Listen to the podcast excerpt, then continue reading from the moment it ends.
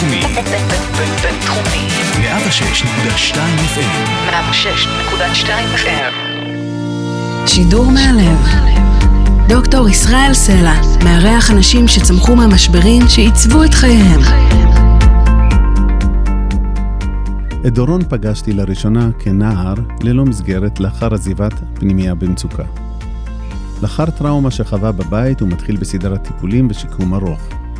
באין מסגרת או השגחה הוא פוגש אותי וזוכה לסדרת הבטחות שנראות לא מציאותיות בהכרח, תעודת בגרות, חינוך מוזיקלי, טיפולי תרפיה, ייעוץ וליווי, לימודים אקדמיים, דיור, ובמקביל חיבוק אוהב והפיכתו אצלי לבן בית.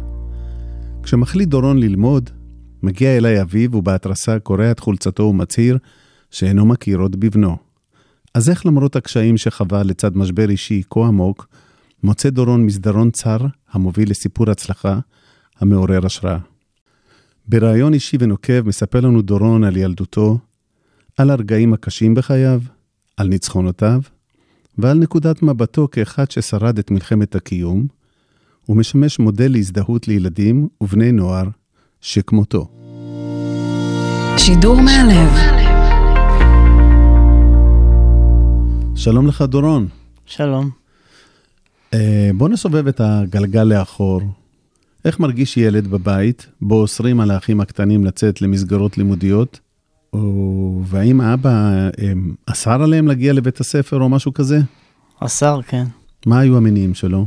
מניעים... אה, עקשנות, אה, עקשנות אה, נגד הממסד, אובססיביות, אנטי כזו. אנטי, כן. ואיך אתה מרגיש עם זה? אתה מפנים את זה או שאתה לא, לא מבין דברים שקורים סביבך בגיל הזה? לא ממש מבין, אה, מקבל בכניעה. והילדים היו צעירים ממך. כן, אני הכי גדול. אז אם אני מזיז את הגלגל עוד קצת קדימה עכשיו, בהמשך אתה חווה טרגדיה ראשונה, בו מקפדים האחים שלך את החיים. מה, מה קורה שם? אני, אפילו אני אפילו לא ידעתי בדיוק מה קרה שם. אתה מדבר על האח... האחים ש... כן, עם השרפה. זה קרה לפני שנולדתי, אוקיי. והייתה שריפה. הבית היה נעול כאילו? מ, לא, לא נעול, פשוט אה, לא הצליחו לצאת בזמן אה, מהשריפה. וזה, וזה מופיע בתקשורת? אה, זה הופיע בחדשות, בעיתונים, אז זה בטח טלטל המון אנשים. כן. ואז אה, רשויות הרווחה מתערבים, או... זה קרה לפני שנולדתי, אז אני לא יודע, אבל... אה, כי אני שואל, היום כבוגר ובשל נפשית, אתה יכול לנסות לנתח את הטרגדיה במבט לאחור, למרות שלא היית שם, אה, קיים שם. ממה כן. ששמעת, כאילו. כבן אדם בוגר, אני... כנער מתבגר, אני זוכר שחקרתי את הנושא, הלכתי לעיתונים, וואו. חיפשתי כתבות. אה, גם מצאתי כל מיני תמונות, תמונות של ההורים שלי, אבא שלי בבית חולים. אה, אבל לא יצא לך להתעמת איתו, לשאול אותו מה קרה או משהו. אה, יצא לי, אבל הם לא ממש שיתפו פעולה. יש, יש דברים שמטרידים אותי בתור ילד גם שעברתי, שלא יכולתי לסגור מעגל. לשאול את אבא שלי למה זה ולמה הוא. ויום אחד זה מאוחר, כמו בשיר של אה, מייקה והמקניקס. כן. לא הייתי שם בכדי לשאול אותו שאלות, אבל עכשיו זה מאוחר. בחור הזה מג'נסיס. Hmm. אז לכן אני שואל, עדיין יש לך הזדמנות לשאול, אבל זה כבר לא... אתה לא מתעסק עם זה. אני המשכתי הלאה, אני, אני חושב שזה גם לא, לא, לא יעזור בשום דבר, כאילו, אז כמה אחים אתם עכשיו? שישה, ויכולתם להיות תשעה. כן. מהמם. פה להערכתי, כמו שאמרת, מתערבים גורמי רווחה, וכילד ללא גב כלכלי ומשפחתי, כן. אתה בעצם נשלח לפנימיית מצוקה, שדרך אגב, גילוי דעת, גם אני נשלחתי אליה, ולימים הפכתי למדריך שם. בואו נקפוץ קדימה, תאר לי את אה, רגעי הקליטה בפנימייה. השנה הראשונה הייתה ממש קשה. עליי חרם. למה? בגלל אה, שהופעת משום מקום? בגלל שאז היית לא כמו היום, יותר שמנמן, והיום אתה נראה חתיך? הייתי שמנמן, הייתי יחסית אה, חריג בנוף מבחינת אה, השכלה. ואני גם מנחש, בתור ילד בפנימייה, היית ילד טוב כזה, חנון. כן. מה זה חרם? במה זה מתבטא? אה, הצקות, אה, אה, מה, מכות וכאלה? מכות, נותנים לך לישון בלילה כמו שצריך. אה, והם נהנים מזה. כן. ואתה מחליט אה, בטח לשים לזה סוף. לא ממש, נתתי לה זמן לעבור. השנה עברה ו... והייתה תחלופה של אנשים והמצב השתפר. אה, בא צוות יותר אה, רגיש ויותר קשוב. הצוות היה בסדר, אז הילדים היו קשים. ואתה בעצם באיזה גיל אז, פחות או יותר? 13? 13, כן. לומד בבית ספר אליטיסטי. כן, אפשר להגיד, גימנסיה הרצליה. כן, של אה, ראש העיר להיום, רון חולדאי. כן. איך אתה מרגיש בבית ספר, שזה משחק חוץ? כי אתה חוזר כל יום לפנימייה, איך אתה מרגיש את המעברים?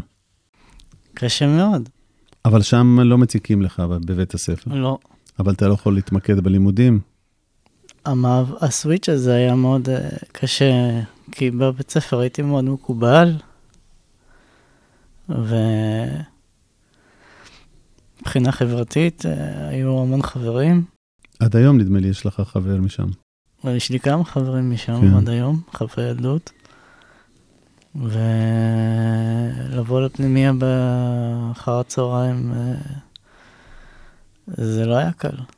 זה פתאום אתה מבין שאתה מבין, בא ממקום שטוב לך בו, ואתה בא למקום קשה.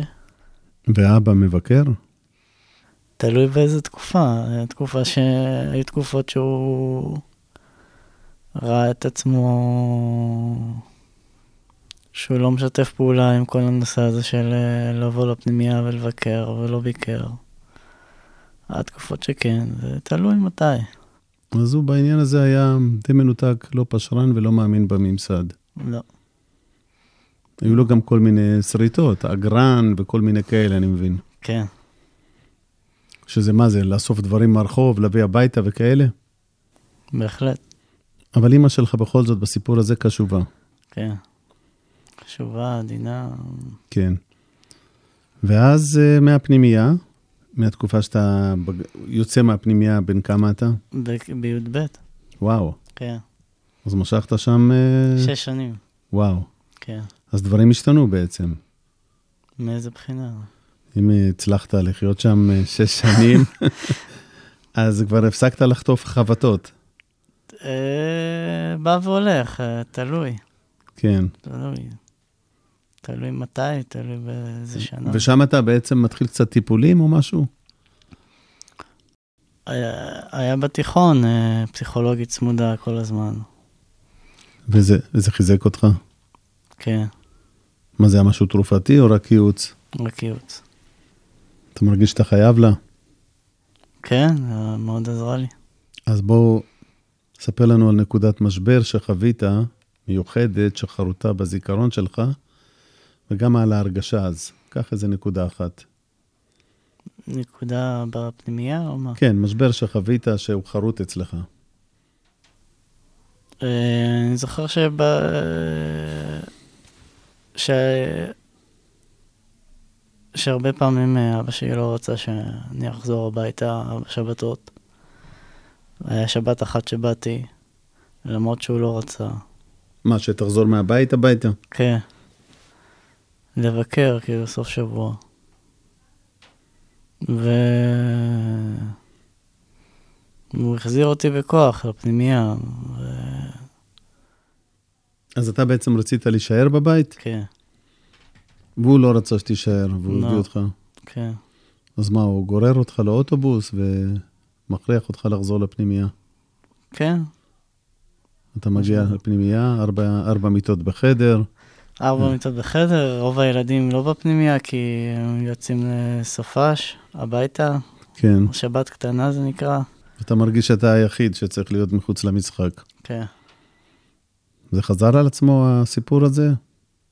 אני הבנתי שאין לי טעם אה, להמשיך אה, כן. להגיע עוד פעם ושאני יחזיר אותי עוד פעם חזרה. הילדים ראו שאתה לומד בבית ספר אליטיסטי, כי זה בית ספר, היכולות שלך הן גבוהות, אני חייב פה אה, לספר למאזינים. כן. אחר כך נדבר על זה לאן הגעת, כי לא, יש לך משהו בקופסה. אבל אה, היו עוד ילדים בגימנסיה? בטח בודדים.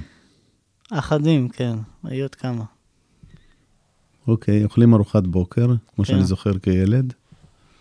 מקבלים עדיין את הסנדוויץ' הזה לשעה 10? או שזה לא היה נהוג? לא, אתה מכין לעצמך. אתה מכין לעצמך כריך, מגיע כן. לשם. אבל כשאתה בכיתה, אתה רואה את הפערים. ילד שלובש ג'ינס, שמדבר תקני, שאולי הוא מגיע מאיזה שיעור טניס, שהוא קיבל uh, תגבור לימודי. אני די, די לא ראיתי את הפערים, אני די גישרתי על ה... אני הייתי, יש לי יכולת מאוד גבוהה להשתלב ולהרגיש חלק מ... אז אתה אומר בעצם שהחתך הסוציו-אקונומי שאתה מגיע ממנו, כן. שזה חוסר טוטאלי, אוקיי? כן. כשאתה מגיע לבית הספר, אתה לא מרגיש בפערים, לא, והם מזמינים אותך אליהם למסיבות, ל... כן. אז הייתה לך פה איזושהי אמ, תהליך אסימילציה מעניין, אינטגרציה מעניינת עם הצפון. כן? היית אומר שאתה היית כאילו, ה... איך קוראים לזה הילדים הרעים, המשוכנז של הפנימייה? כן, כן, הייתי... אוקיי. איך האחים שלך באותו זמן מסתדרים? אה, עוד חמישה אחים, נכון? כן. אוקיי. מה עובר עליהם? היה עוד אח אחד איתי בפנימייה, שאני הייתי צריך אה, איכשהו לגונן עליו, אה, בין מי שיגונן עליך. לא. מה זה לגונן? קורה שמצב שמרביצים לו ואתה מתערב? אה, כן, מתערב וצועק או כועס, או... והאחים האחרים? פיצלו אותנו, שני אחיות אחרות אה, הלכו לפנימיה אחרת לגמרי. ויצר ריחוק משפחתי מאוד גדול. שידור מהלב. אתם מאזינים לשידור מהלב, ואנחנו עם דורון, שעשה מהפך בחיים. רציתי לשאול אותך, מתישהו בגיל ההתבגרות, בין טיפולים להפנמה, אנחנו נפגשים לראשונה. כן. אתה זוכר את הרגע? אה, כן, אני זוכר, אה, נראה לי. אה, הייתי צריך עזרה, מלגה לבגרויות, ובדיוק התחלתי את התהליך. יצא ככה שאבא שלי קישר בינינו, כי אבא שלי שמע עליך דרך מישהי בעירייה. סוף סוף אבא שלך מאמין בממסד. כן, ו... והגעתי אליך וראיינת אותי, ונראה לי שהרגשת שיש עם, עם, עם מי ועם מה לעבוד אצלי, ויצאנו לדרך, מה שנקרא. עד אותו רגע בעצם, אה, אם יש לך כעס, כלפי מי אתה מפנה אותו? אמ, אולי אבא שלי, אולי ילדים בפנימייה. זה למעגלים שנסגרו או עדיין לא? או שיישארו פתוחים? נראה לי שנסגרו, לא... אני בן אדם ש... לא נותר.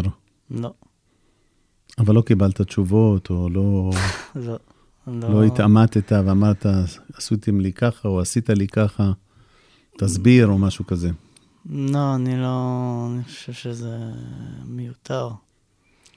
אבל זה יושב בך פנימה ולא יוצא, יש זיכרונות. כן. תקשיב, אני רוצה לקרוא בפניך משהו כן, ולשמוע את התגובה שלך, וזה משהו דווקא שאתה כתבת, אוקיי, שהפתיע אותי מאוד. כן. ובכן, אני נחשב נס רפואי. לפני 20 שנה אושפזתי בבית החולים גאה מפאת התמוטטות נפשית שחוויתי בתחילת כיתה י"ב. אשפוז זה ליווה עמו הליך של שיקום ארוך שבתחילתו פגשתי את דוקטור סלע. בשיקום הזה השלמתי מחדש את כל הבגרויות שהיו חסרים לי לתעודת בגרות. לאחר קבלת תעודת הבגרות, סלע הבטיח שתוך חמש שנים אהיה עם תואר ראשון. זה היה בטיול גיבוש שלנו, של העמותה לים המלח, כחלק מטיולים שהעמותה מעבירה לחניכיה למציאת זמן איכות, על מנת לקרב בין האנשים שזקוקים בסופו של דבר להזדהות עם הצרות של האחר. ואכן ליוו אותי בתוכנית קרן אור של המרכז הבינתחומי, שבו למדתי וסיימתי בהצלחה תואר ראשון במדעי המחשב, ובכל זאת, אכן בלוח הזמנים של חמש שנים. לאחר סיום התואר התחלתי לעבוד בתעשיית הייטק, ואני עובד שם כבר עשור. השלמתי רישיון נהיגה לאופנוע, רכב, טיילתי המון בחו"ל, ובכל זאת יוצא פועל של תמיכתו והדרכתו של סלע, עמותת הלב, שהיו שם ברגעים הקשים בשבילי, ועזרו לי להגשים חלומות. זה אתה כתבת. כן, אתה שלם עם זה עדיין? כן. אז אני רוצה לשאול, האם אה, נקודת המפנה הייתה ברגע עזיבת הבית בו גר האב? אני צודק?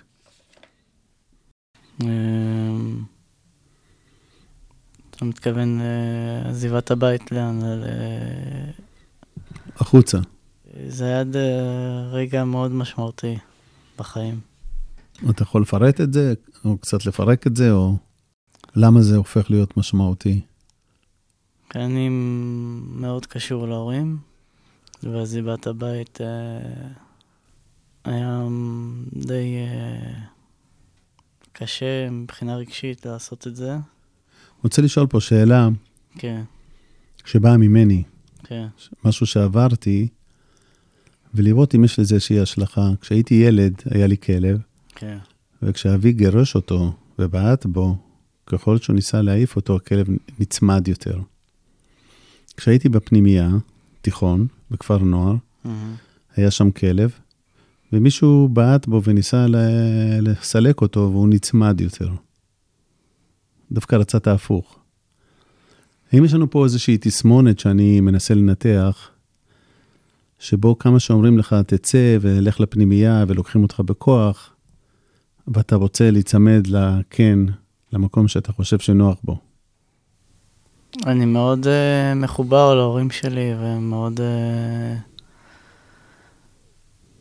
עד כמה שזה נשמע שחוויתי חיים uh, לא קלים, הילדות, uh, חלק מהילדות uh, עד גיל מסוים הייתה ילדות טובה, בריאה. היו שנים של... Uh, עד גיל מסוים שהיו. שנים אה, של... אה, שבהם אה, תחושה של חום, של בית. כשהיית בפנימייה, חווית בוודאי את הסצנה המוכרת לי, שילד אומר, אני בורח הביתה, הוא יוצא מהשער, הוא פונה שמאלה לכיוון אבן גבירול, אם אתה זוכר. גם כמדריך שם, אני זוכר, ואז הוא מגיע לרחוב וחוזר אחר כך. כי זה היה איום, אבל אין לו לאן ללכת. אוקיי. אתה מכיר את זה? אני מכיר את זה... ממקרים אחרים. כן. אוקיי. לא, לא ניסיתי להפיל את זה עליך. כן, אבל אה, זה, זה קטע קשה. שהילד אומר, יש לי בית, אני... אה, ובעצם, אה, אתה יודע, אין לו בדיוק בית, אלא הוא רוצה לאיים, בכדי להגיד שהוא קיים, כן. והוא עושה את הצעד הזה, ואחר כך עם זנב מקופל חוזר. שידור מהלב. במבט לאחור, ברגע הכי קשה, האם האמנת ולו במקצת שאפשר לעשות הכל אחרת? אני תמיד מאמין שאפשר לעשות הכל אחרת. גם כשהיית ברגעי שפל. כן, בן אדם מאוד אופטימי. אז לא הגעת לנקודת ייאוש שאתה מוותר. הגעתי לנקודות קשות. אה, אפשר להגיד ייאוש, אבל אה, אבל יש אה, יכולת מאוד גבוהה להתעשת ואחרי זה לחזור לעצמך. אז אה, מנקודת הזמן ההיא, מאיפה גייסת את הכוחות להמשיך בד- בדרך שלך למרות המשבר? חברים, אתה. אה, כמה שזה נשמע מוזר, אבא שלי מאוד עזר גם, בנקודת זמן מסוימת. כן. מה, הוא רצה לפצות או משהו? אולי, או שזה היה אמביוולנטי, לא ברור. לא, לא יודע. כן. יכול להיות שהוא רצה לפצות, אה, אבל אה, זה היה מאוד רגיש אצלו הנושא הזה, ומאוד אה, עטף, אז בראייה של היום, אם היית נשאר בבית, כן. אז מה היה קורה? אם לא הייתי הולך לפנימייה, כאילו, כן, להערכתך. לא הייתי, יכול להיות שלא היינו מכירים. אתה ואני. לא, אבל זו התחמקות. אני שואל אותך, איפה אתה היית בסיפור? אתה נשאר בבית, אני ממשיך ללמוד בגימנסיה, מסיים את התואר, הולך לצבא. אז למה בעצם, אם ככה, למה כל השינוי הזה? למה הגעת לפנימייה אם היית נשאר בבית וממשיך בגימנסיה? כל השינוי הזה היה כי אב, אב, אבא שלי עשה קשיים, אה, הקשה, לא שלח לבית ספר. אז היית חווה את הקשיים אם היית נשאר בבית. אה, כנראה, אם הוא היה ממש... בוחר בכך. אה, אנחנו במסגרת תוכנית הלב עוסקים בהכנה לחיים עצמאיים. כן. היית בצומת של יציאה לעצמאות, והיום אתה במקום אחר. מה אתה ממליץ לבוגרים אחרים? אה, להקשיב לעצמם, ושידעו שיש להם את היכולות, שיאמינו בעצמם,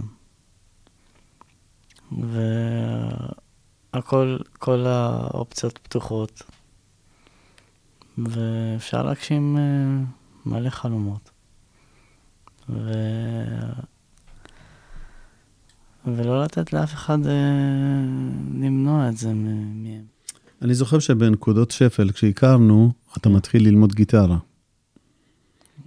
ואתה אפילו עם יאלי סובול אה, לומד קצת איך כותבים טקסטים, איך משפרים שירים. כן. מה זה עושה לך? עושה לי, עושה טוב על הנשמה. הטקסטים שאתה כותב משקפים את מה שעובר עליך?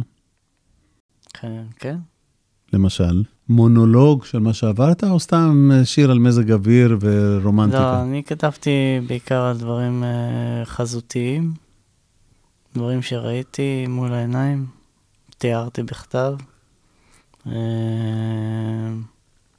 כתבתי על דברים שהרגשתי, על אהבות למיניהם. לא, לא ניסיתי להתייפייף או משהו, לכתוב דברים שמורכבים מדי, אלא יותר דברים שמדברים על כל אחד. איך הגעת לאוניברסיטת רייכמן, דורון? סיפור ש...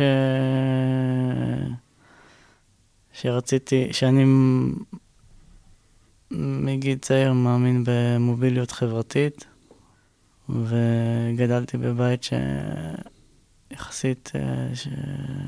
מצב סוציו-אקונומי נמוך, והאמנתי שעם לימודים אפשר אה, לשנות את המצב, ו... לגדול למציאות שבה יכול אה, לחיות יותר בצורה נוחה ממה שההורים שלי חיו. ואז אתה מגיע לתוכנית שנקראת קרן אור. איך, מחבקים אותך שם? מאוד. מאוד. אה, פרט ונמק. היחס האישי של הצוות, של האקדמאי, כן, אני זוכר שפרופסור שוקן היה מספר לי עליך דברים. ויותר מזה, קיבלת גם דיור. נכון. נכון, זה ממש בינגו. כן, הפכת לתושב הרצליאני. נכון. קשה להיות, להיות הרצליאני ולחזור לתוך הפנימייה, אה? נכון. אוקיי. אה, היום מה אתה עושה? היום אני עובד בהייטק, מהנדס תוכנה. אה, עובד כבר אה, מאז שסיימתי את הלימודים, אה, כבר 11 שנה בתחום, אפילו 12 שנה. אה, גר בת זוג, עובדת סוציאלית, אני מבין, לומדת, מהתחקיר שעשיתי. כן, אוקיי. וגם חוץ מזה אתה מיודד עם הבנות שלי, נכון, ומבקר אותי המון. נכון. טוב, זה עוד גילוי דעת. אמ, אז מה, ניצחת את החיים, דורון? בינתיים, אה, אם יאשימו אותנו שבשידור הזה דיברנו על דברים קשים, אבל uh, מרחנו אותם קצת ב... אתה יודע, מתקתקות, כן. מה תגיד להם, למאזינים?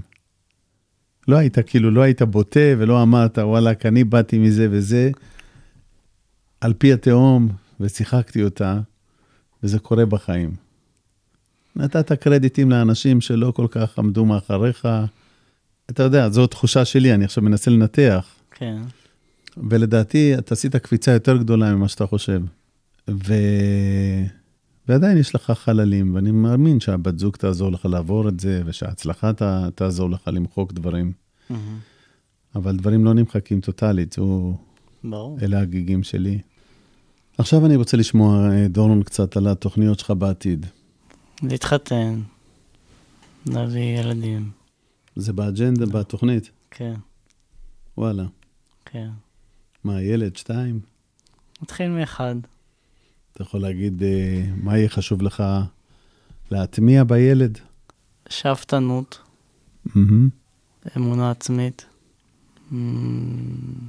להבין שהעולם לא מקום כזה גדול כמו שאומרים, אלא אפשר לכבוש אותו. בתפיסה הזאת גם עובדת סוציאלית, בת זוגתך מאמינה, אני מעריך. מאמין שכן. אז אני רוצה להודות לך שעשית לנו כבוד והיית אצלנו באולפן ופתחת את ליבך. כן. כמובן, אה, אני יודע שיש דברים שאתה לא יכול להוציא, אבל אני שמח שהיית איתנו. קשה לסיים את השידור מבלי לחשוב על מתבגרים אחרים, להם שימש דורון מודל להזדהות והשראה, וחשוב שנזכור שישנם אחרים הרוצים להפוך את הקערה על פיה. כאן אנחנו נפרדים מכם, נשוב אליכם בשידור הבא. שידור מהלב. דוקטור ישראל סלע מארח אנשים שצמחו מהמשברים שעיצבו את חייהם.